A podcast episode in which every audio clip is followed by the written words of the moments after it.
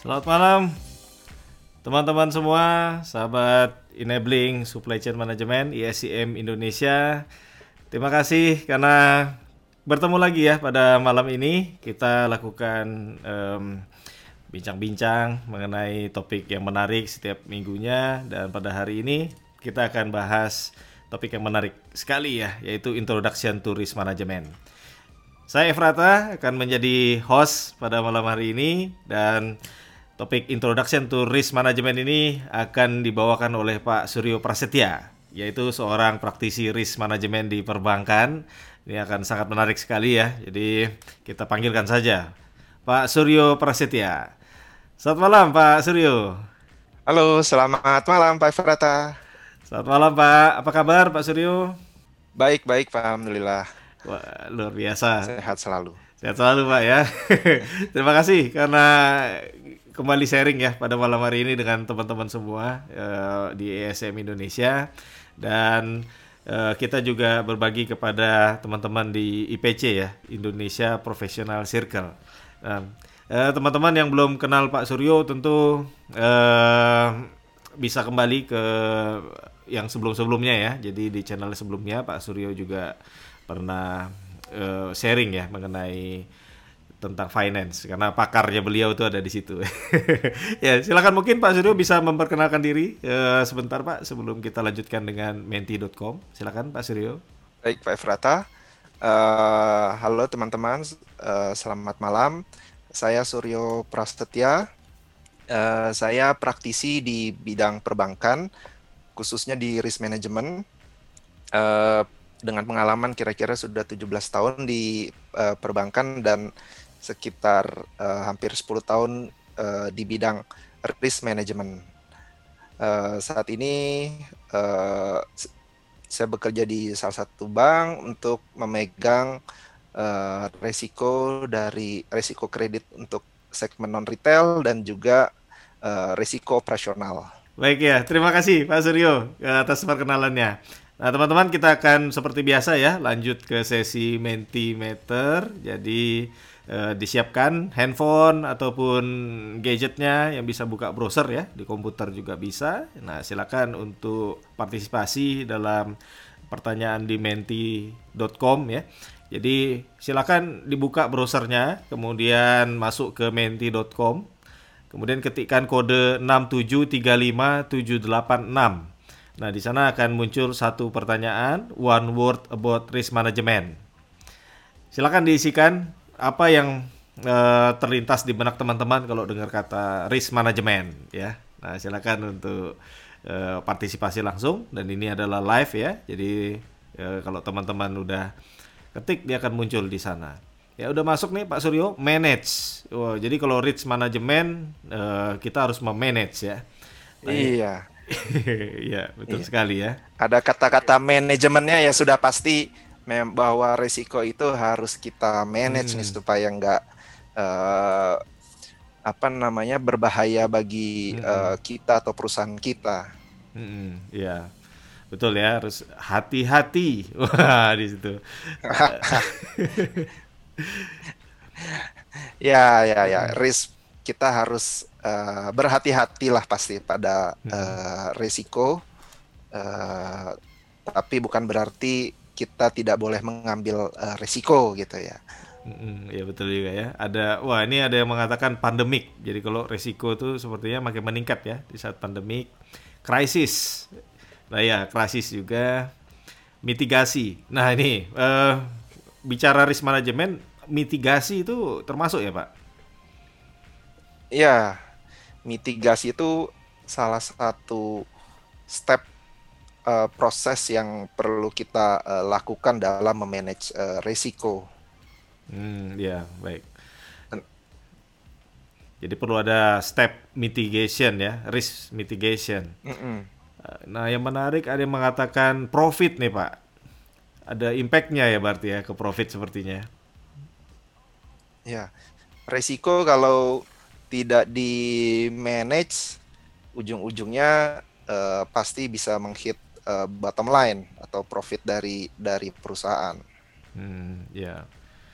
Bottom line itu adalah profit ya. Jadi kalau resiko makin besar, cost makin besar juga sehingga mengurangi resiko. Mungkin begitu ya Pak Suryo ya. Ya. Hmm. Ya. Nah ini kan teman-teman mungkin banyak di supply chain management. Kira-kira perlu nggak sih risk management itu di dunia supply chain ya Pak Suryo? Iya Pak. Uh, bisa disampaikan di sini bahwa hmm. risk management ini tidak hanya spesifik uh, hanya berlaku ilmunya tuh di dunia keuangan misalnya ya. Hmm. Tidak, tapi sebenarnya semua bidang itu uh, ilmu risk management itu uh, bisa dan uh, harus diterapkan. Hmm. Yeah. Termasuk di supply chain sendiri. Ya. uh, tentu ini harus diterapkan, Pak. Ya, jadi uh, perlulah ya belajar mengenai risk management Eh, teman-teman supply chain karena resiko ada di mana-mana begitu ya Pak ya. Iya. Iya, betul sekali Pak. Nah ini ada uh, danger PHK. Nah, ini PHK ini muncul Pak. Mungkin uh, ada hubungannya juga risk management dengan PHK Pak. Ya, salah satu uh, hmm. akibat dari risk manage apa namanya risk yang misalnya tidak hmm. uh, bisa di manage dengan baik tadi misalnya akan menghit profit dan bisa berujung kepada uh, eh, PHK. Hmm. Oh ya, jadi ada akibatnya tuh ya. Kemudian di sini ada yang mengatakan apa lagi ya yang baru nih Pak uh, inflation. Nah inflasi ya. Jadi bagaimana menghadapi inflasi mungkin risk management itu. Sekarang apakah ada tren begitu atau bagaimana ya Pak ya? Ya, tentu inflasi hmm. juga eh, apa namanya pergerakan inflasi mau inflasi naik atau inflasi turun hmm. itu tentu bisa berpengaruh terhadap eh, hmm. eh, ekonomi dan khususnya nanti dalam beberapa tipe uh, resiko mm-hmm. itu dia bisa direct uh, mempengaruhi. Mm, ya, jadi jadi nanti kita juga kalau di risk management tuh ada uh, misalnya stress test yang akan kita lakukan itu dengan uh, salah satunya uh, ya ini... dengan inflasi. inflasi itu ya. videonya mati ya. Iya, videonya. Oke. Okay. Ya, udah muncul lagi, Pak. nah, ini kita nanti ada mungkin dibahas juga ya tentang inflasi ini. Nah, terus uh, ada mitigasi ya. Kalau mitigasi itu makin besar nih, berarti makin banyak yang uh, mengatakan mitigasi nih, Pak. Profit. Nah, itu juga makin besar nih kata profit. Kemudian ada strategi ya. Jadi perlu strategi betul. Ya.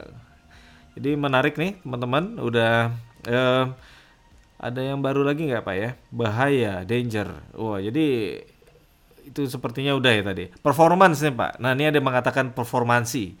Nah, itu eh, performansi apakah ini juga ya Pak pengaruh ya eh, dengan risk management ini? Oh iya Pak. Uh, tentunya hmm. performance mm -hmm. akan terimpact langsung kalau uh, terjadi uh, uh, resiko yang tidak di tidak bisa dimitigasi tentu akan mempengaruhi uh, performance tidak jadi tidak perform. Hmm, ya. Yeah. Jadi kalau misalnya ada perusahaan yang tidak ada bagian risk manajemennya itu bagaimana itu, Pak? Ya, uh, tidak harus sebenarnya dalam sebuah perusahaan itu uh, ada risk manage bagian risk manajemennya. Mm -hmm uh, karena risk management is everybody uh, business uh, responsible dari setiap orang. Hmm. Ya, jadi anu tergantung dari kebutuhan bisnisnya juga ya. Apakah butuh risk management atau tidak. Nah, ini uh, ya teman-teman terima kasih ya sudah banyak merespon di sini. Nah, kita memang selalu mulai dengan Mentimeter karena sambil menunggu teman-teman yang mungkin agak terlambat untuk join ke uh, streaming kita. Nah, kita udah eh, uh, 10 menitan ya untuk bermain Mentimeter ini, Pak Suryo. Bagaimana kalau kita masuk saja ya. ke dalam presentasi kita? Baik Pak Efrata. Ya, baik. Terima kasih banyak teman-teman. Nah, kita akan lanjutkan dengan sesi presentasi oleh Pak Suryo ya mengenai Introduction to Risk Management. Risk is everywhere, jadi kita akan belajar bagaimana cara untuk memanagenya dan seperti biasa setelah presentasi nanti akan ada tanya jawab. Jadi teman-teman silakan untuk mengikuti uh, presentasi, kemudian kalau ada pertanyaan langsung saja ya diketik di chat yang ada di samping video di channel ini. Nanti kita akan bahas sama-sama setelah sesi presentasi. Baik, tanpa berlama-lama lagi silakan Pak Suryo untuk kita lanjutkan dengan presentasi. Uh, the floor is yours. Silakan Pak Suryo. Baik. Terima kasih. Uh, jadi kita coba mulai dari uh, apakah itu sebenarnya uh, risiko. Definisi dari risiko itu uh, sebenarnya kalau tidak tidak kita definisikan persepsi teman-teman juga uh, risiko itu sudah umum ya kata-kata yang yang umum di dalam pembicaraan sehari-hari uh, mungkin begitu dengar resiko persepsi teman-teman tadi uh, bahaya gitu ya itu artinya lebih langsung ke ke bahaya gitu. Nah uh, banyak definisi mengenai uh, risiko. Uh, saya coba tampilkan beberapa di antaranya. Jadi kalau dari uh, regulator industri keuangan yaitu otoritas jasa keuangan itu mendefinisikan risiko adalah potensi kerugian akibat terjadinya suatu peristiwa tertentu. Lalu kalau kita cek di wiki, nah itu yang tertulis di situ risiko adalah bahaya akibat atau konsekuensi yang dapat terjadi akibat sebuah proses yang sedang berlangsung atau kejadian yang akan datang. Lalu uh, Badan Internasional uh, yaitu ISO khususnya ISO 31000 eh, mengenai risk management itu mendefinisikan uh, risk is the effect of uncertainty of on objective and an effect is a positive or negative deviation from what is expected.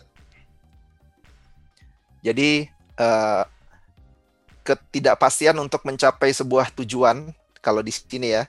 Uh, dan menariknya dia bilang uh, deviasi dari dari tujuan yang di, uh, kita capai mau deviasinya negatif atau positif itu uh, disebut risk kalau menurut definisi uh, ISO ini. Yang hampir mirip juga definisi dari sebuah lembaga internasional uh, yaitu COSO. Uh, risk is the possibility that events will occur and affect the achievement of objective. Jadi hampir uh, mirip. Uh, risiko itu adalah kemungkinan terjadinya sebuah uh, kejadian uh, yang muncul dan mempengaruhi uh, pencapaian dari objektif kita.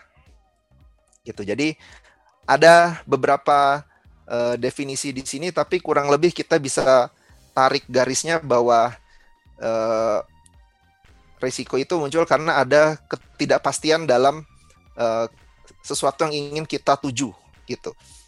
Kalau sudah pasti kita mencapai apa yang kita uh, tuju itu uh, tidak ada risiko gitu. Tapi kalau tidak pasti ada simpangannya, mau simpangan positif atau negatif itu bisa diistilahkan risiko.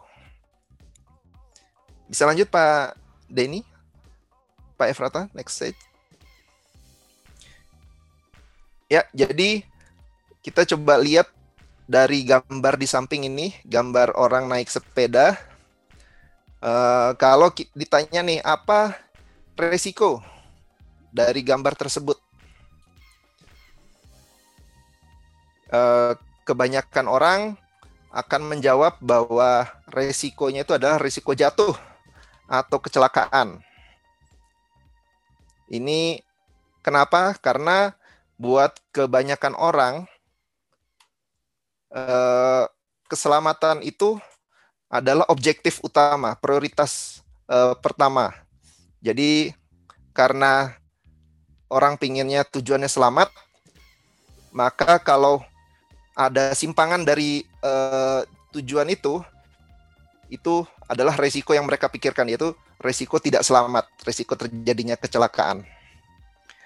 Tapi apakah cuma itu sebenarnya resiko dari uh, gambar di samping orang naik sepeda itu? Tergantung sebenarnya apa dari tujuan orang uh, objektif dari orang yang naik sepeda tersebut. Objektifnya itu bisa beda-beda dan bisa menyebabkan uh, resikonya juga uh, bertambah banyak gitu, bisa berbeda-beda. Misal nih, orang bersepeda ini uh, pastinya ingin sampai di tujuan. Jadi ada risiko yang menyimpang yaitu dia tidak sampai ke tujuan, nyasar. Lalu bisa juga itu gambar ternyata dia lagi lomba. Jadi selain dia pingin selamat, pingin sampai di tujuan, juga pingin yang paling cepat sampai di tujuannya. Jadi kalau ada risiko buat dia, dia bukan yang paling uh, cepat sehingga dia tidak menang. Atau misalnya tujuan dari orang yang naik uh, sepeda tersebut uh, olahraga aja dia ingin ingin sehat, olahraga santai, ingin sehat. Tapi uh, bisa jadi ternyata tidak tercapai malah tujuan sehatnya. Ada resiko untuk menjadi sakit. Itulah uh, resiko. Jadi saya mau menggambarkan bahwa dari sebuah kejadian itu resiko kita bisa ngelihat dari tujuannya, tujuan yang pingin di, diraih, apakah ada peristiwa di mana kita bisa kemungkinan tidak mencapai tujuan kita tersebut. Gitu. Lanjut uh, ke Jadi kalau kita bicara tentang tipe resiko, ada banyak sekali klasifikasi tipe resiko. Uh, nanti kita bisa lihat dalam slide selanjutnya apa aja eh, tipe-tipe resiko. Tapi perlu dicatat di sini ya bahwa tidak semua tipe resiko itu relevan buat uh, semua industri.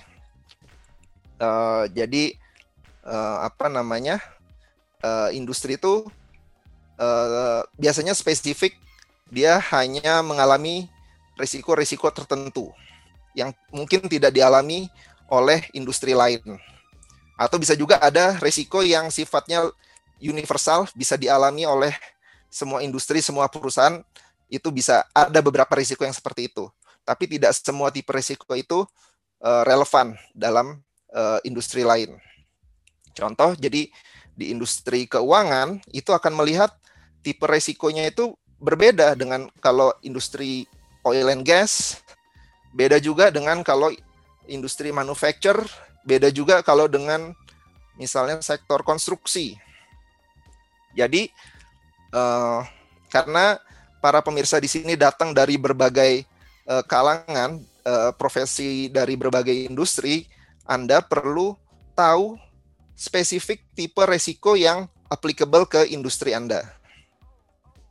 Itu juga uh, ada statementnya di uh, ISO bahwa organisasi harus uh,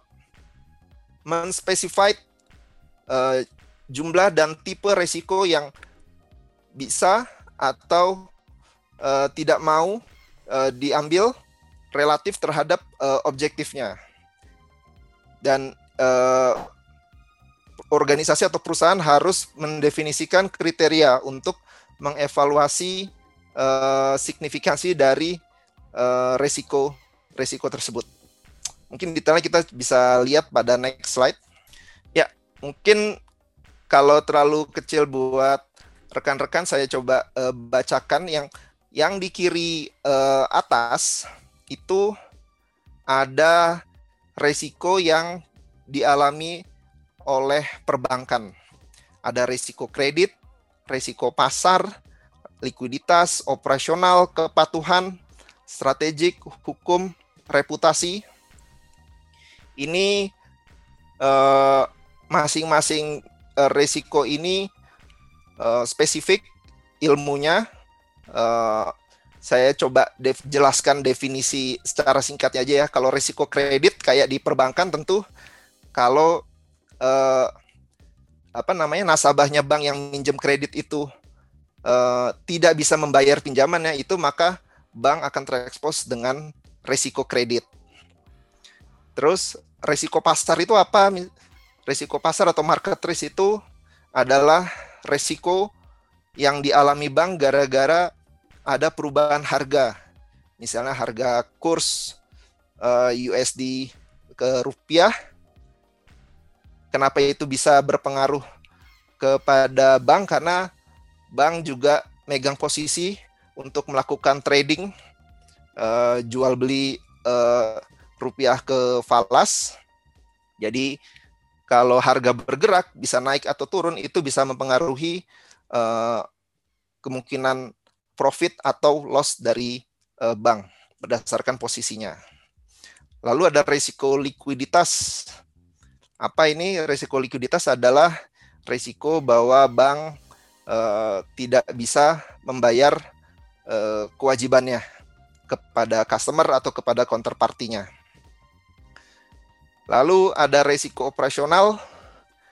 Risiko operasional adalah uh, risiko uh, yang timbul karena uh, operasional uh, dari bank sehari-hari uh, yang bisa disebabkan oleh uh, people gara-gara orang orangnya fraud misalnya orangnya melakukan kesalahan atau gara-gara proses prosesnya salah atau prosesnya uh, tidak terdefine dengan baik, tidak ada SOP-nya, atau uh, gara-gara sistem, gara-gara teknologi, ada sistem bug, sistem error, uh, itu adalah uh, klasifikasi risiko operasional. Bank juga punya risiko kepatuhan bahwa uh, ternyata misalnya bank tidak uh, pat, tidak comply, tidak patuh terhadap uh, peraturan baik yang undang-undang, peraturan pemerintah atau yang dikeluarkan oleh uh, eh, OJK. Risiko strategik itu risiko bahwa bank uh, tidak bisa uh, mencapai uh, uh, achievement bisnis yang uh, diinginkan. Singkatnya, uh, risiko hukum adalah uh, risiko yang akibat uh, adanya misalnya perikatan yang tidak sempurna, ada kontrak yang tidak sempurna antara bank dengan customernya sehingga bisa mengakibatkan bank bisa digugat misalnya oleh customernya. Reputasi adalah risiko yang uh, dialami bank uh, di mana misalnya ada customer uh, komplain uh, tulis di media massa sehingga uh, reputasi bank di situ terganggu. Itu contoh uh, resiko utama yang dialami oleh industri keuangan spesifiknya bank. Apakah hanya ini tidak ada resiko-resiko lain yang lebih spesifik? Namanya bisa aneh-aneh, misalnya ada model risk, resiko dari permodelan. kalau buat industri asuransi itu ada spesifik insurance risk atau technical risk, reinsurance risk. Kalau industri keuangan yang lain juga bisa punya risiko yang spesifik terhadap jenis usahanya. Lalu contoh yang di bawah tabel uh, kiri kiri bawah itu yang buletan ada political risk, environmental risk, geological risk. Nah, ini risiko yang mungkin dialami di bidang oil and gas. Spesifik sekali ya. Karena kalau industri keuangan kayaknya uh, tidak mengalami nih yang yang disebut geological risk. Ini uh, ini risiko spesifik ke industri oil and gas. Lalu yang besar ini uh, pembagian resiko menurut uh, ilmu ekonomi nih di finance. Jadi dia bagi dua besarannya uh, systematic risk dengan unsystematic risk. Kalau systematic risk itu uh, menurut dia itu tipe resiko yang tidak bisa dikontrol oleh perusahaan atau organisasi. Sementara kalau unsystemic risk itu tipe resiko yang bisa dikontrol oleh uh, organisasi. Uh, bisa dilihat di situ uh, jenis-jenisnya banyak sekali. Uh, next page.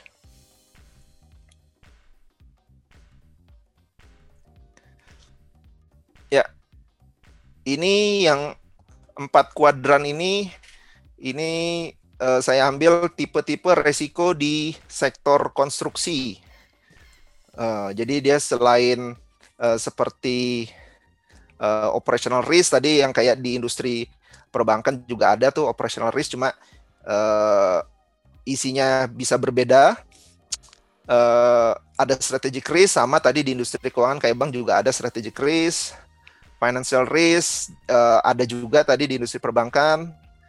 Nah, mungkin yang agak spesifik nih hazard risk yang disebut di sini atau kadang-kadang mungkin ada teman nyebutnya safety risk atau HSE itu uh, resiko employee uh, terluka, uh, kecelakaan kerja.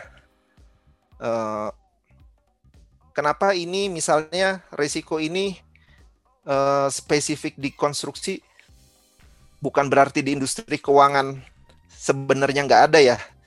Ada uh, bisa aja terjadi resiko bahwa misalnya uh, uh, karyawan mengalami kecelakaan kerja di ketika sedang bekerja. Tapi kalau di industri keuangan yang kerjanya di kantor, resiko tersebut tuh relatif kecil atau tidak tidak material gitu. Jadi orang tidak terlalu uh, membicarakan itu di industri uh, keuangan. Beda ceritanya sama kalau orang di manufacture atau di konstruksi buat uh, di sana di kemungkinan tempat yang kemungkinan kecelakaan kerja itu potensinya besar, tentu itu adalah resiko yang material yang perlu didalami secara khusus sehingga di, dikelompokkan menjadi tipe resiko yang khusus. Oke, lalu di sebelahnya itu ada tipe resiko untuk industri agricultural. Ya, dia coba bagi ada production risk, marketing risk, financial risk, legal risk, dan human risk. Ini uh, spesifik ya production risk-nya di di agricultural tentu uh, beda kayak di di industri keuangan dia tidak tidak sebut production risk ya. Kita uh, apa di industri keuangan itu sebutnya misalnya operational risk. Mungkin uh, konsepnya mirip-mirip tapi uh, uh, slightly different gitu. Financial risk, legal risk tadi juga ada sih kalau di industri keuangan. Jadi uh, jadi kalau uh, sekilas kita lihat tadi berbagai tipe resiko yang ditulis oleh masing-masing sektor industri itu ada yang mirip-mirip tapi ada juga yang spesifik karena itu material buat uh, industri tersebut. Bisa lanjut, Pak Efrata ke next slide. Oke, jadi apa sih uh, proses manajemen uh, resiko yang yang uh, harus dilakukan? Jadi uh, ada beberapa konsep. Saya coba tampilkan dua konsep di sini. Konsep yang isinya sebenarnya menurut saya sama saja tapi di, di, disajikan secara berbeda. Yang proses uh, pertama secara general bahwa kita harus bisa mengidentifikasi resiko. Kalau uh, dari sebuah proses atau dari sebuah uh, uh, uh, tujuan dari perusahaan itu uh, pertama yang harus kita lakukan adalah apa sih resiko yang mungkin terjadi di situ. Lalu kalau kita sudah bisa identifikasi ada resiko itu, masuk ke tahap berikutnya yang disebut pengukuran atau uh, risk analysis. Kalau konsep yang di kanan ini menurut uh, ISO 31000. Jadi uh, resiko yang tadi udah berhasil diidentifikasi itu sebenarnya seberapa besar sih, seberapa mungkin uh, terjadi, resikonya bisa di levelin nggak sih? Apakah rendah, sedang, tinggi? Apakah ada kontrol atau mitigasi yang bisa kita lakukan atas risiko tersebut? Lalu kalau ada mitigasinya, uh, setelah dimitigasi tersebut, resikonya masih tetap tinggi atau bisa lebih rendah? Itu adalah tahap yang kita lakukan di risk analysis. Lalu setelah kita mendefine hal tersebut, uh, kita harus pantau nih uh, dalam uh, berjalannya bisnis keseharian, benar nggak sih resiko yang tadi kita bilang kemungkinannya kecil, ternyata sering terjadi gitu. Ternyata kita salah apa namanya salah mendefinisikan itu harus selalu dipantau karena resiko itu bisa fluctuate sesuai dengan uh, sesuai dengan uh, pergerakan ekonomi juga bisa uh, berubah resiko dari kecil menjadi membesar gitu. Jadi harus selalu dipantau atau dievaluasi. Kita uh, coba uh, lihat dalam next slide lebih detail.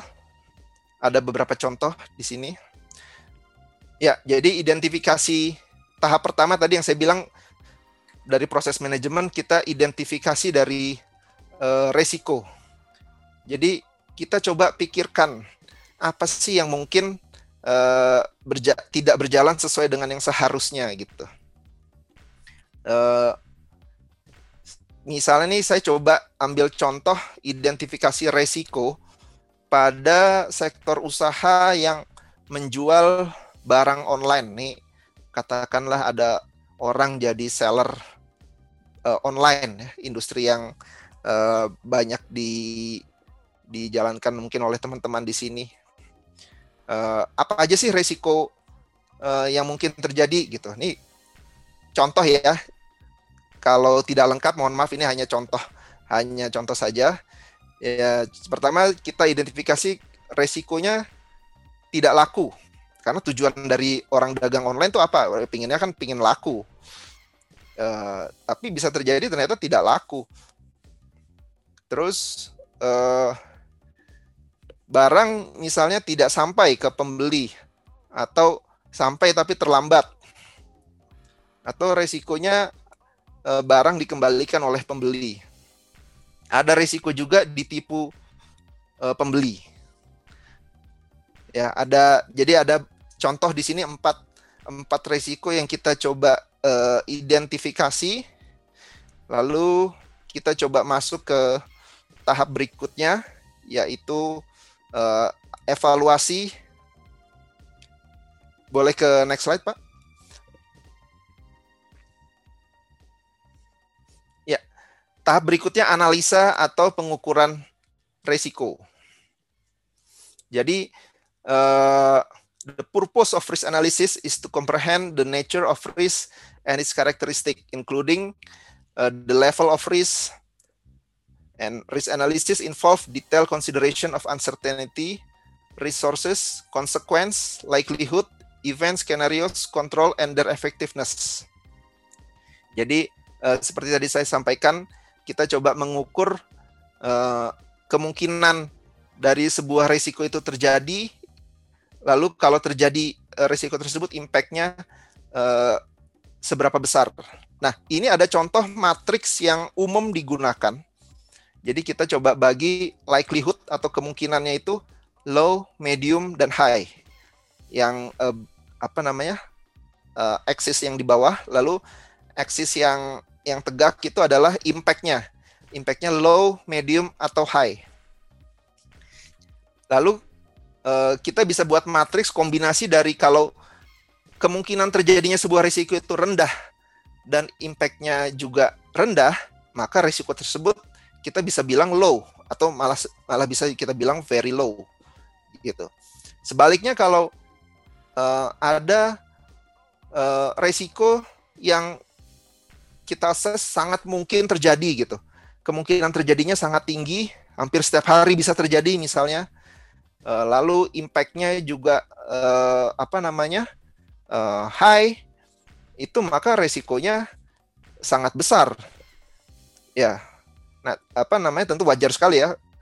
uh, peristiwa yang sangat mungkin terjadi dan setiap kali terjadi impactnya besar, wah itu resiko yang sangat uh, berbahaya.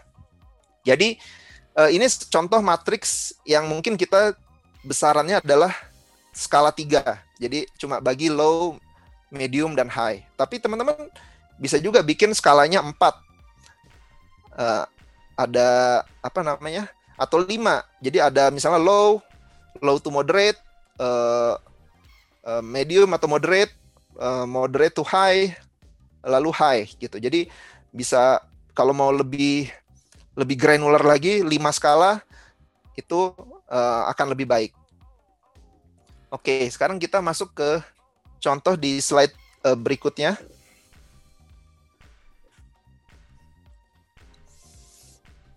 Nah, jadi tadi tipe resiko ah, resiko yang tadi saya uh, jadikan contoh untuk identifikasi di slide sebelumnya uh, untuk usaha jual barang online misalnya tidak laku resikonya. Apa sih penyebabnya? Penyebabnya misalnya stok yang dimiliki itu tidak menarik buat uh, buyer. Lalu mungkin penyebabnya kurang promosi, kurang marketing. Lalu penyebab lain mungkin harga tidak bersaing. Kita bisa assess uh, likelihood atau probability-nya itu uh, dari tidak laku ini uh, apakah low, medium atau high. Di sini contoh saya uh, masukkan uh, assessment saya adalah resikonya tuh sedang. Nah, ini yang mengakses ini adalah Bapak Ibu sendiri ya sebagai pemilik dari proses atau pemilik dari usaha atau uh, owner uh, itu uh, yang Bapak Ibu adalah yang paling ahli sebenarnya mengakses uh, apakah uh, resiko ini uh, mungkin kemungkinan terjadinya rendah, sedang atau tinggi gitu ya. Lalu kalau terjadi, misalnya tadi uh, tidak laku jualannya, itu impactnya bagaimana sih buat perusahaan? Oh, impactnya tentu tinggi. Ini uh, tidak ada tidak ada income kalau tidak ada penjualan. Jadi uh, saya nilai ses di sini impactnya tinggi. Lalu kita uh, masuk kombinasi dari kalau uh, likelihoodnya sedang, impactnya tinggi, maka secara risiko kita klasifikasikan di matriks yang di halaman sebelumnya tadi itu adalah tinggi. Itu adalah kita sebut inherent risk level. Jadi uh, level dari resiko uh, nature-nya atau aslinya sebelum kita ambil kontrol atau pencegahan itu uh, kita sebut inherent risk, inherent risk level di sini. Lalu ada yang bisa kita perbuat nggak sih? Oh ada, kita bisa kontrol uh, kontrolnya misalnya kita punya policy bahwa tidak kita tidak nyetok barang eh, banyak-banyak gitu misalnya atau skemanya konsinyasi. Lalu uh, ada bagian atau kita mem memilih stok barang yang kita jual itu hanyalah barang yang populer, barang-barang yang laku gitu. Lalu misalnya kontrolnya bahwa perusahaan punya program uh, promosi untuk mengiklankan dagangan online tersebut gitu. Jadi eh, kontrol-kontrol yang uh, tadi itu contoh hanya contoh aja ya kontrol-kontrol yang bisa kita lakukan untuk uh, apa namanya uh, mencegah resiko dari tidak laku. Setelah kita uh, lakukan kontrol-kontrol tersebut, maka apakah resiko yang tadi inherent risk-nya itu adalah tinggi, apakah dia bisa turun? Kalau di sini saya assess kalau kita bisa melakukan A B C D E uh, kontrolnya, maka harusnya resikonya turun. Kenapa turun? Karena uh, kemungkinan terjadinya juga menurun, likelihood-nya dari tadinya sedang misalnya bisa turun uh, jadi low atau uh, impact-nya misalnya bisa turun dari dari high ke moderate. Jadi uh, teman-teman nanti harus mengakses apakah setelah kontrol yang diterapkan untuk mencegah resiko tersebut itu apakah bisa menurunkan likelihood, apakah bisa menurunkan impact-nya sehingga overall uh, resiko yang tersisa atau disebut residual risk itu seberapa tinggi. Nah, itu contoh bisa diterapkan ke uh, item 345 eh 234 yang tadi misalnya resiko uh, barang tidak sampai ke pembeli gitu ya. Itu misalnya penyebabnya karena salah kita menuliskan alamat tujuan ketika mengirim barang gitu. Uh, itu resikonya rendah. Apa kontrolnya? Kontrolnya misalnya lakukan double check atau dual control gitu. Jadi misalnya ada pegawai satu yang nuliskan alamat sebelum dikirim, uh, mungkin ada supervisornya atau rekan lainnya yang ngelihat benar tidak alamat yang ditulis oleh uh, orang yang uh, menuliskan alamat tadi sesuai dengan alamat customer yang diinput misalnya di uh, apa pesanannya sehingga uh, residual risknya juga uh, jadi rendah. Oke, itu uh, tabel tabel analisa ini ini penting untuk teman-teman uh, lakukan. Ini bisa diterapkan untuk semua jenis resiko di semua industri. Jadi uh, mau teman-teman bekerja di mana, misalnya supply chain, uh, spesifik atau bagian di bagian procurement, bisa melakukan hal seperti ini. Identifikasi resikonya, apa penyebab resiko tersebut, Uh, lalu seberapa sering resiko tersebut uh, mungkin terjadi? Kalau terjadi resiko tersebut, impactnya seberapa besar? Uh, sehingga kombinasi uh, dari likelihood dan impact tadi, teman-teman bisa menentukan ini inherent risk-nya apakah rendah, sedang, atau tinggi. Lalu uh, apa yang bisa mengontrol atau memitigasi dari uh, resiko tersebut terjadi? bisa jadi tidak ada mitigasinya sama sekali atau kontrolnya sama sekali sehingga uh, residual risk-nya sama dengan inherent risk gitu. Lalu nanti mungkin ada timbul pertanyaan dari teman-teman. Kalau misalnya setelah di assess, setelah dimasukin kontrol-kontrol yang bisa kita lakukan itu residual risk-nya tuh masih tinggi. Jadi ada satu jenis resiko yang teman-teman identifikasi ini resikonya tetap tinggi nih walaupun kita sudah kontrol tetap tinggi gitu. Kemungkinan uh, terjadinya tinggi impactnya tinggi.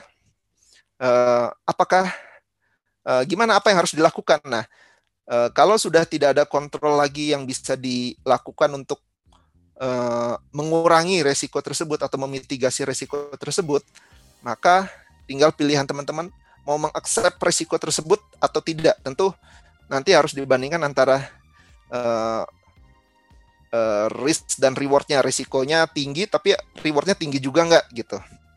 Itu adalah nanti uh, assessment atau judgment uh, appetite dari uh, manajemen di organisasi atau perusahaan tersebut.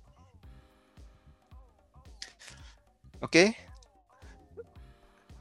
Dalam slide selanjutnya ini adalah masuk ke proses yang setelah kita tadi uh, analisa resikonya itu perlu adanya pemantauan dan pengendalian resiko atau ada juga uh, yang nyebut risk evaluation.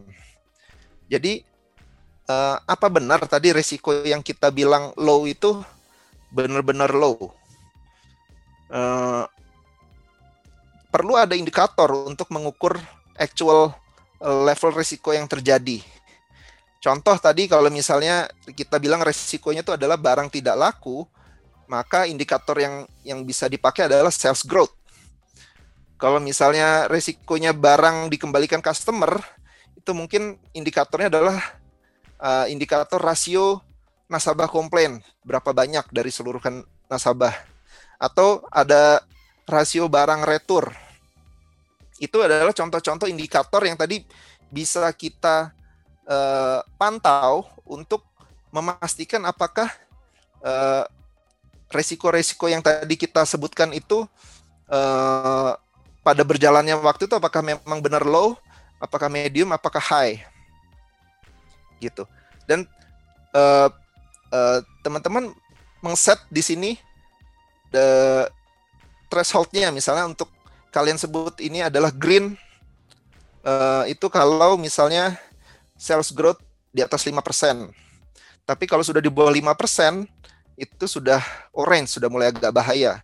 Dan red atau merah ini kalau misalnya growth-nya negatif. Sales growth-nya uh, negatif itu menunjukkan barang tidak laku gitu kan misalnya.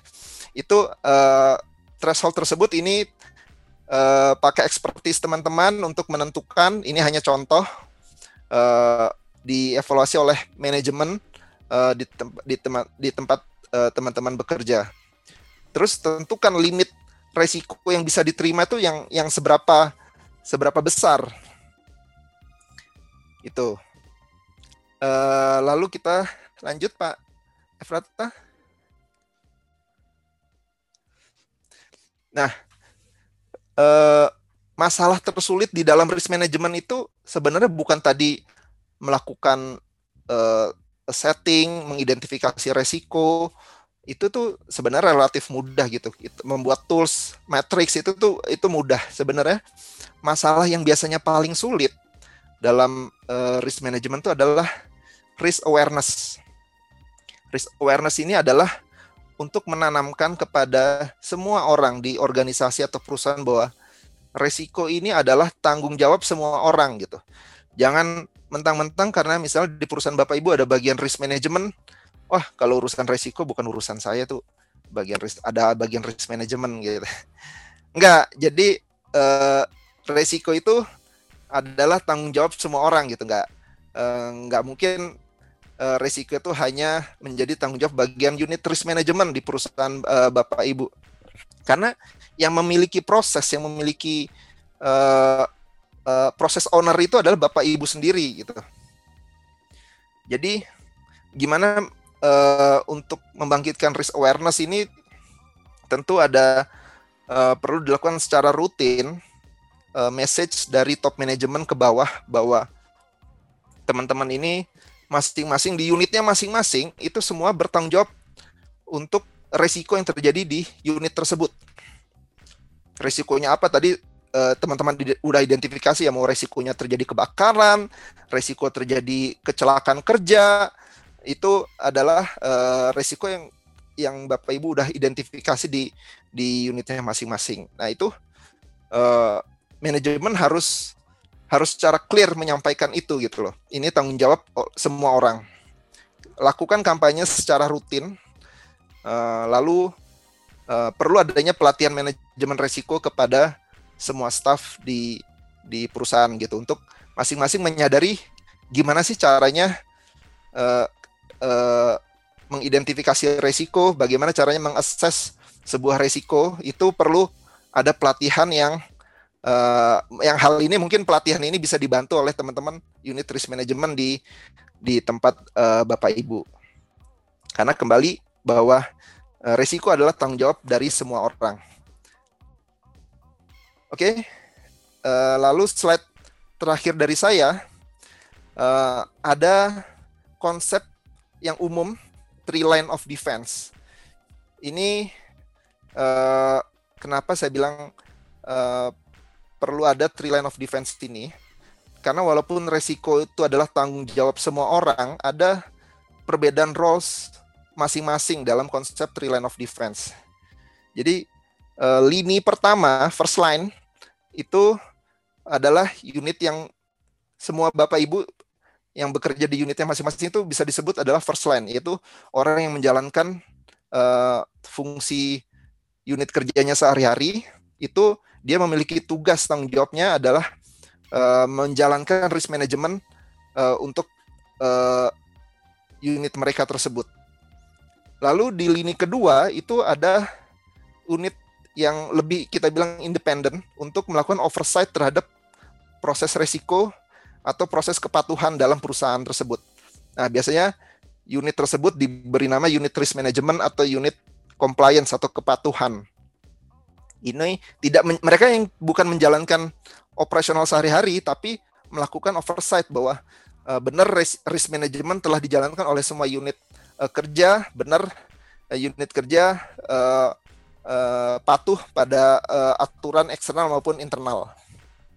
Lalu terakhir kalau di sepak bola mungkin ini udah jadi kiper lini ketiga itu adalah unit yang menjalankan fungsi independent assurance yang uh, biasanya disebut internal audit satuan kerja internal audit itu uh, menjalankan fungsi role dari uh, lini ketiga atau third line.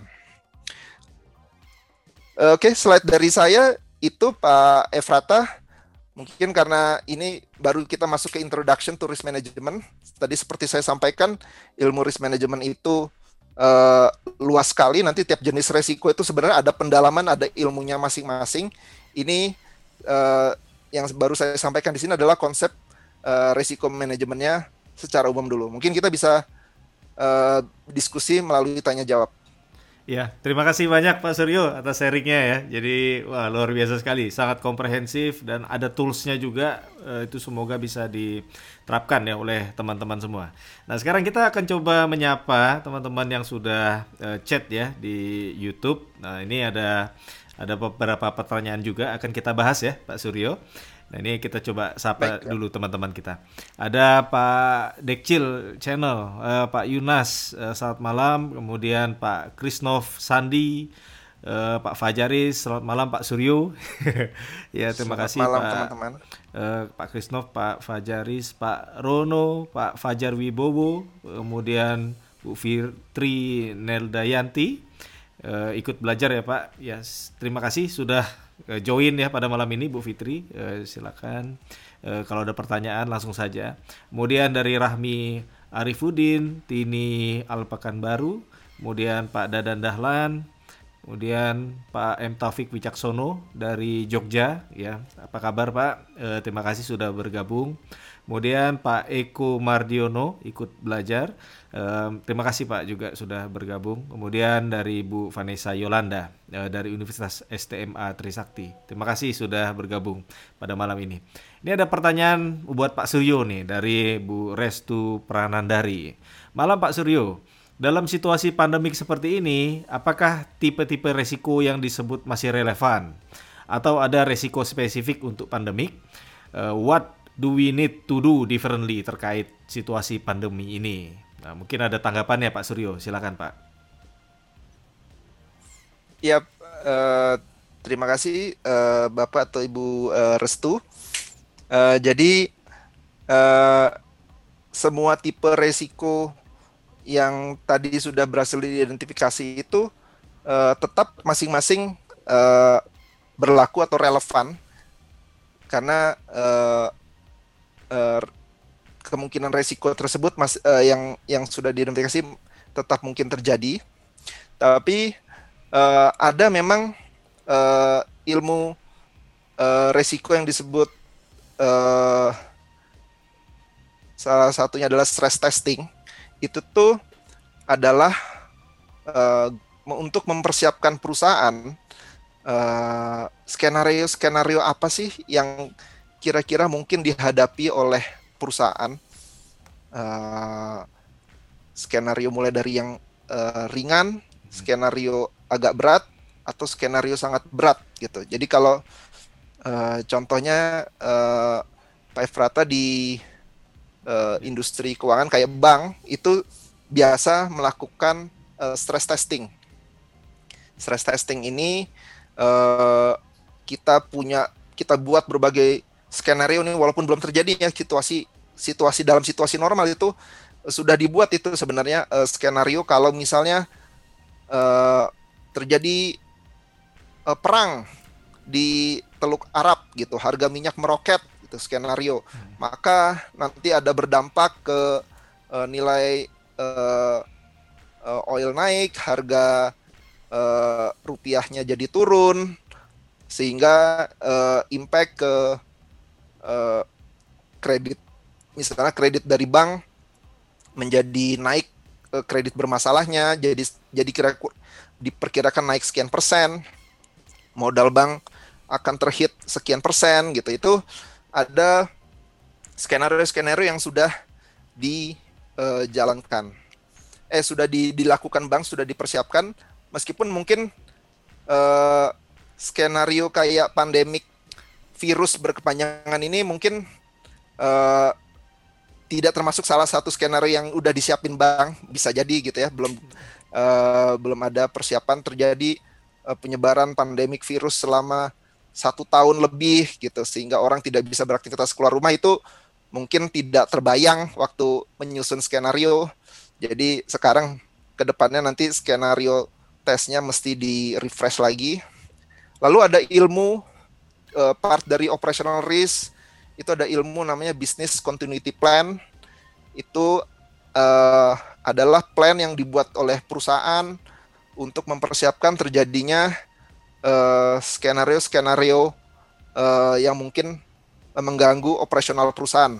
Misalnya udah disiapin nih skenario kalau mati lampu selama uh, seharian penuh, maka apa yang dilakukan oleh uh, perusahaan supaya uh, bisnis-bisnis atau critical functionnya masih tetap berfungsi gitu. Apakah uh, ada kita punya alternate site, orang bisa bekerja di tempat tersebut yang uh, listriknya di sana nyala misalnya, atau bila skenario terjadi kebakaran di gedung utama perusahaan, gitu maka uh, uh, pegawai yang kritikal bisa bekerja di tempat-tempat lain.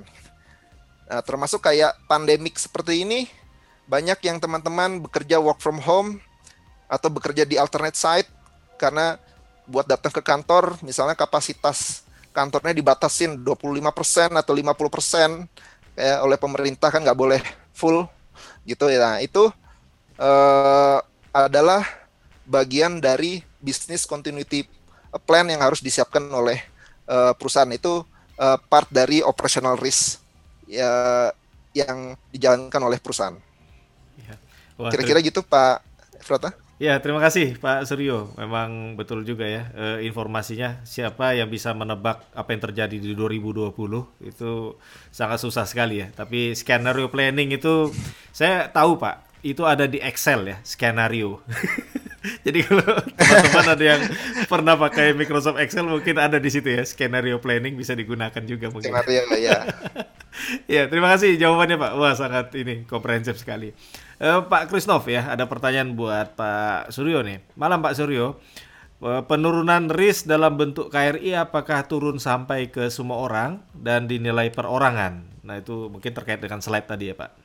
Silakan Pak Suryo. Oh iya, KRI ya atau Key Risk Indicator hmm. itu uh, biasanya dibuat sampai uh, ke unit kerja sih Pak. Uh, bukan ke perorangan yang yang biasanya ya, uh, tapi uh, unit kerja yang memiliki sebuah proses untuk mengukur uh, indikator resikonya ini apakah low atau medium atau high itu dia set uh, KRI atau key risk indikatornya uh, dalam unit kerja tersebut.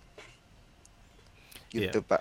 Baik, terima Kalau kasih. untuk level perorangan hmm. mungkin di KPI itu ya. Hmm. Ya, Ya, semoga terjawab ya Pak Krisnov. Kemudian ada pertanyaan untuk Pak Suryo dari Pak Adi Adriansyah. Malam Pak Suryo, kira-kira resiko terbesar yang dihadapi perbankan uh, saat pandemi ini apa ya Pak? Nah itu uh, resiko apa Pak untuk di perbankan? Ya, uh, selamat malam Pak Adi. Uh, resiko terbesarnya uh, pertama ya tentu uh, resiko kredit ya, di mana uh, dalam kondisi normal aja uh, orang yang tidak mampu bayar hutangnya itu kemungkinannya misalnya sudah cukup tinggi gitu. Dengan terjadinya pandemi, eh, orang-orang uh, banyak yang mengalami PHK atau yang punya bisnis bisnisnya uh, lesu sehingga income-nya terganggu mereka income yang dipakai untuk membayar hutang ke banknya gitu. Jadi ini tentu apa namanya membuat resiko dari bank bahwa risiko kredit tadi salah satu jenis risiko yang dialami bank uh, itu uh, meningkat gitu. Memang betul bank bisa melakukan restrukturisasi kredit ya uh, dijadwalin ulang nih misalnya Pak Denny punya hutang KPR uh, karena misalnya terganggu pandemi uh, susah membayarnya maka bank melakukan restrukturisasi dipanjangin jangka waktu KPR-nya dikasih kelonggaran selama enam bulan atau 12 bulan ini misalnya uh, tidak bayar pokoknya dulu, hanya bayar bunganya misalnya, atau bentuk-bentuk restrukturisasi lainnya, bunganya diturunin misalnya, ya itu bisa dilakukan oleh perbankan gitu. Tapi kembali lagi itu hanya menahan uh, semakin lama pandemi ini berjalan, uh, semakin lama customer nggak bayar cicilan, cuma bayar bunganya doang kan uh, suffer ya lama-lama. Jadi memang ini saya lihat resiko uh, terbesar yang di, dialami perbankan. Ya Pak, makanya insolven ya lagi trending juga nih sekarang Pak ya di saat pandemi. ya. ya banyak orang insolven. ya. ya terima kasih Pak Adi semoga terjawab ya. Um, Pak Erwin Gunawan bertanya untuk Pak Suryo ya. Malam Pak, resiko apa saja Pak untuk perusahaan perasuransian dan apa penyebab dari resiko tersebut? Dan apa saja target dari suatu perusahaan perasuransian? Nah, ini mungkin bisa dijawab ya Pak Suryo. Ya, malam Pak Erwin. Jadi uh, uh, antara uh, tadi saya sebut industri perbankan dengan industri asuransi sama-sama perusahaan uh, di industri keuangan itu ada jenis resiko yang berlaku umum ya sama sama-sama punya resiko operasional, sama-sama punya resiko strategik, sama-sama mempunyai resiko uh, reputasi, uh, resiko finansial akibat uh, pergerakan harga market misalnya,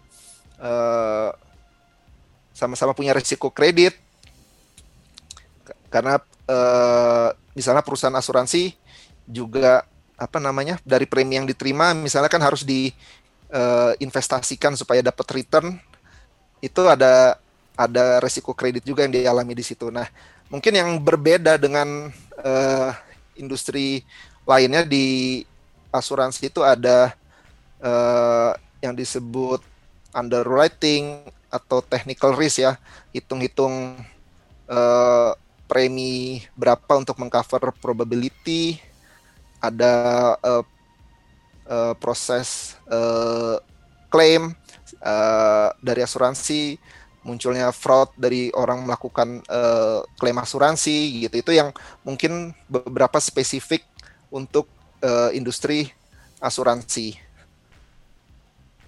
Gitu. Ya, ya semoga terjawab Pak Pak Erwin uh, kemudian Pak Fajar Wibowo bertanya uh, Pak Suryo base and practice normalnya berapa kali aktivitas evaluasi manajemen risiko dilakukan? Apakah setiap industri berbeda periode evaluasinya? Nah ini menarik sekali Pak ya. E, jawabannya tentu nggak tiap hari Pak ya. ya, jadi uh, basicnya tidak tiap hari tentu. Jadi uh, secara berkala ini uh, tidak ada patokan pastinya ya. Bisa setahun jadi dievaluasi ulang risiko yang uh, kayak seperti yang kita buat tadi ya uh, apa namanya proses evaluasi atau uh, identifikasi uh, analisa risiko itu itu uh, bisa di kalau mau dibuat berkala bisa setahun sekali dua tahun sekali uh, atau kalau misalnya lagi mengalami sebuah kejadian nih misalnya perusahaan baru mengalami sebuah uh, ada kejadian fraud, uh, mengalami uh, apa namanya ada penipuan dari pihak eksternal atau dari dari pihak uh, internal sendiri, ada kecelakaan kerja, insiden besar gitu. Nah itu bisa di relook lagi sih sebenarnya identifikasi resiko yang yang sudah dibuat apakah ada ada missnya di situ gitu ada apakah ada resiko yang kita belum identifikasi dari uh, sebelumnya gitu. Apakah ada kontrol yang belum kita pikirkan gitu untuk men men mencegah resiko itu terjadi gitu. Jadi uh, kalau nggak ada apa-apa, silakan lakukan secara berkala gitu. Tapi kalau uh, sedang terjadi krisis atau terjadi insiden, uh, uh, itu bisa di langsung di relook evaluasi resiko yang dilakukan. Apakah ada yang perlu diperbaiki di situ? Iya. Nah itu juga toolsnya sudah di share ya di slide sebelumnya. Jadi teman-teman nanti bisa kembali lagi untuk melihat uh, tools yang sudah di share oleh Pak Suryo. Bagus sekali itu tadi. Uh, semoga terjawab ya untuk Pak Fajar. Kemudian dari Pak Danika, malam Pak Suryo, risiko yang dihadapi oleh industri asuransi. Nah tadi udah dibahas ya untuk industri asuransi Pak Dani. Uh, Kemudian dari Pak Andi Zulkarnain, malam Pak Suryo, ya. apa saja jenis-jenis risk treatment? Kalau risk yang bersifat opportunity biasanya ada accept dan bisa ditingkatkan nilai risknya. Wah ini menarik nih Pak. E, ada ya risk yang bersifat opportunity Pak? Nah mungkin bisa dibantu dijawab Pak. ya Pak. Jadi risk risk treatment itu uh, bisa berupa kontrol atau mitigasi resiko. Bisa kita misalnya menghindari resiko tersebut dengan tidak uh, atau risk aversion ya kita tidak kita tidak menjalankan proses atau bisnis tersebut ya nggak nggak ada resikonya gitu atau kita coba transfer resikonya gitu pak misalnya uh, uh, ada resiko uh, kecurian gitu misalnya yang nggak nggak bisa kita udah cegah uh, udah walaupun udah kita pasang security uh, uh, dan lain-lain gitu. Tapi tetap ada misalnya resiko pencurian gitu. Misalnya uh, bisa kita transfer resikonya dengan kita membeli polis asuransi gitu. Itu salah satu jenis uh, apa namanya uh, memindahkan uh, resiko. Itu part dari risk treatment lalu uh, risk yang bersifat opportunity.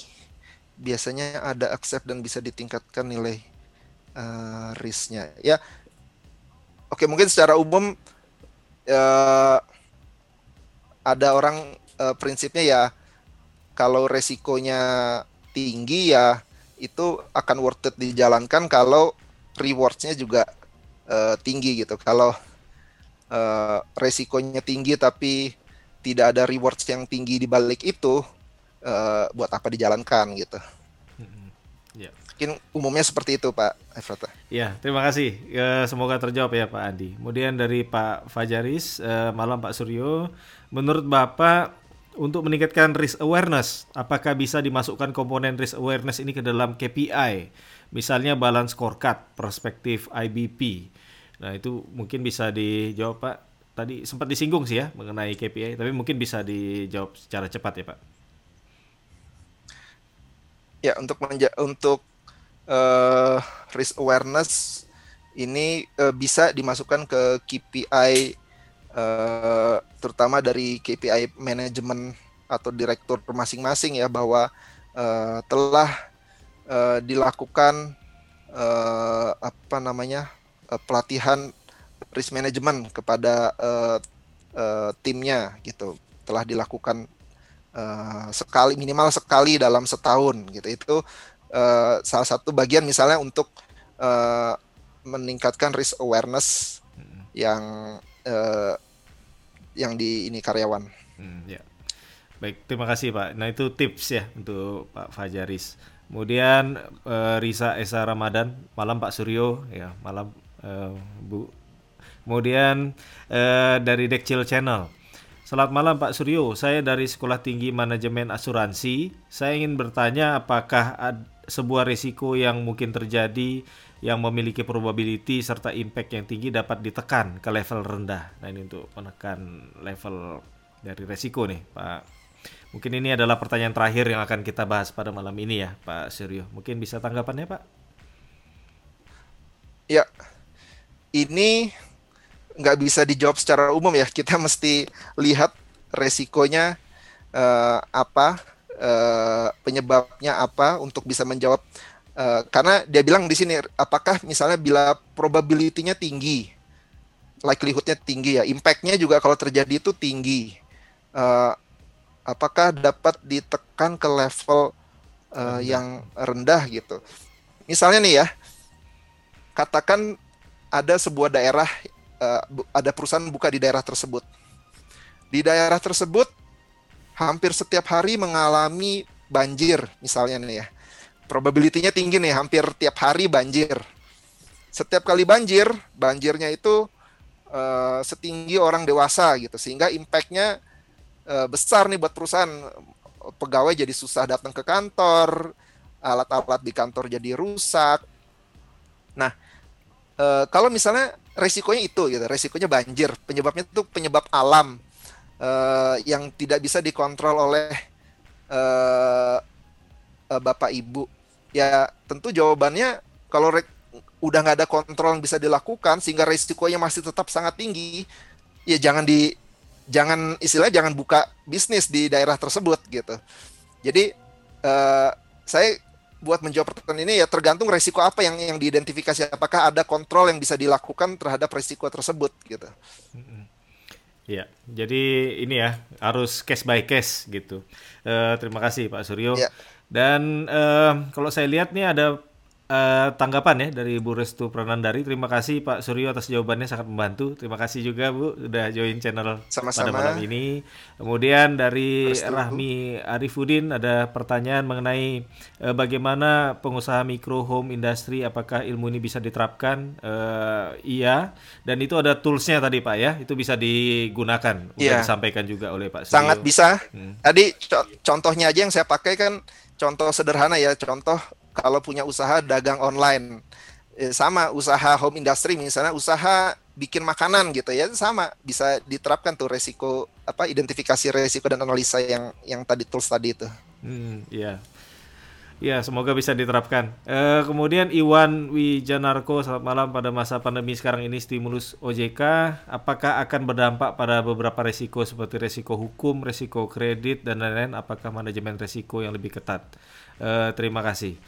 Nah, ini sepertinya udah disinggung tadi ya oleh Pak Suryo ya. Nah, kalau misalnya eh, teman-teman ingin lanjut untuk diskusi, ini sangat menarik sekali ya topiknya. Pak Suryo akan membahas Introduction to Risk Management, question and answer lagi di WhatsApp Group Indonesia Professional Circle. Jadi teman-teman yang sudah centang ingin bergabung ke grup belajar nanti kita bisa bahas lanjutannya di sana ya selama satu minggu karena minggu depan kita akan ada topik yang berbeda lagi.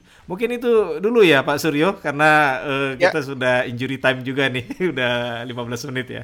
Nah uh, terima kasih ya teman-teman udah join di question and answer. Uh, ini penutupnya dari Pak Fajaris ya. Terima kasih atas jawaban dan tipsnya very useful. Terima kasih Pak Suryo. Terima kasih Pak Fajar. Nah kemudian uh, itulah sesi dari uh, tanya jawab kita sudah dilengkapi ya oleh Pak Suryo. Nah sekali lagi tadi uh, pesannya kalau teman-teman yang ingin bergabung ke grup belajar silakan untuk join ke Indonesia Professional Circle WhatsApp Group ya. Uh, karena formnya kan sudah tinggal dicentang aja. Ingin bergabung ya bergabung. Nah uh, untuk penutup mungkin ada closing statement dari Pak Suryo mengenai topik introduction to risk management. Silakan Pak Suryo.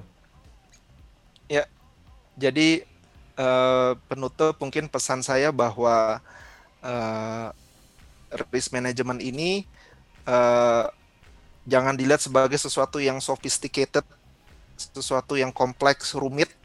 Uh, Bapak Ibu tuh bisa uh, menerapkan dengan konsep yang paling sederhana dalam kehidupan sehari-hari atau pekerjaan sehari-hari di mana pun Bapak Ibu uh, bekerja.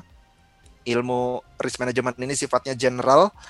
Uh, uh, apa namanya? Tidak ada yang orang ahli di semua bidang uh, risk management.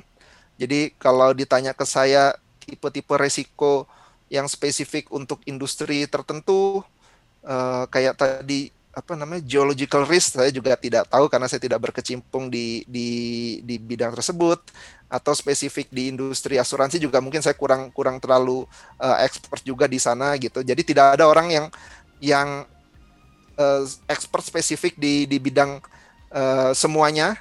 Malah sebenarnya Bapak Ibu yang menjalankan pekerjaan sehari-hari itu adalah Bapak Ibu tuh expertnya gitu. Bapak Ibu yang tahu resiko yang mungkin terjadi.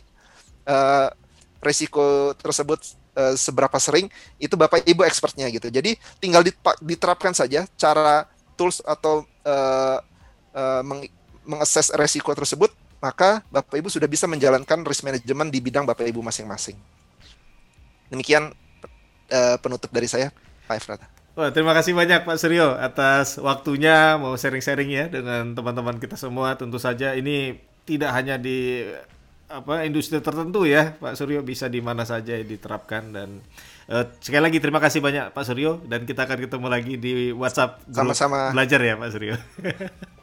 Baik. ya terima kasih selamat malam Pak Suryo salam sehat selalu. Selamat malam terima kasih. Baik, teman-teman, itulah sesi Introduction to Risk Management ya oleh Pak Suryo Prasetya. Topiknya sangat menarik sekali dan tentu saja sekali lagi risk ada di mana-mana, tools sudah dibagikan, bagaimana cara untuk melakukan evaluasi serta uh, mitigasinya ya udah di sharing tadi oleh Pak Suryo semoga bisa diterapkan oleh teman-teman semua. Nah, kalau ada pertanyaan lebih lanjut silakan kita lanjutkan ke uh, grup WA belajar ya. Jadi Indonesia Professional Circle itu adalah grup belajar kita untuk uh, bagaimana berhubungan langsung nanti dengan pertanyaan-pertanyaan uh, nanti bisa dijawab di sana ya uh, mengenai introduction to risk management ini.